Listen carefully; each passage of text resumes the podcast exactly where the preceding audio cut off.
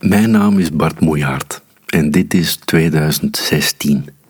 Het tiende en laatste deel van Voor we met z'n allen uit elkaar vallen.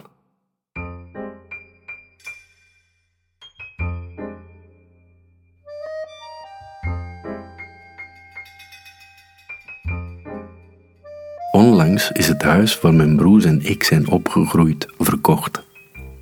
Die informatie is persoonlijk en heeft niks te maken met mijn werk.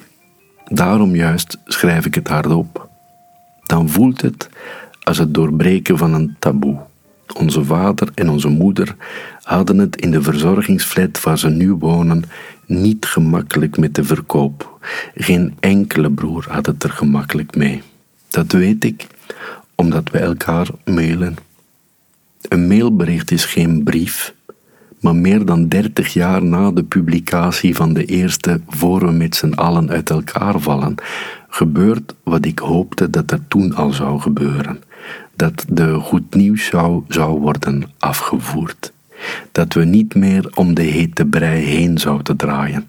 Dat we zouden inzien dat vloeken met acht lettergrepen onduidelijker is dan vertellen waar die vloek voor staat. De herinneringen die ik hier heb opgehaald zijn kriskras, maar niet willekeurig. Ze vertellen mij dat tijd een gelaagd punt is. Je bent je hele leven bezig met het antwoord op één vraag. Die van mij is: hoe blijf ik bij jullie? Of algemener, hoe vallen we met z'n allen niet uit elkaar? Ik denk nog dikwijls aan meneer en mevrouw de Smet.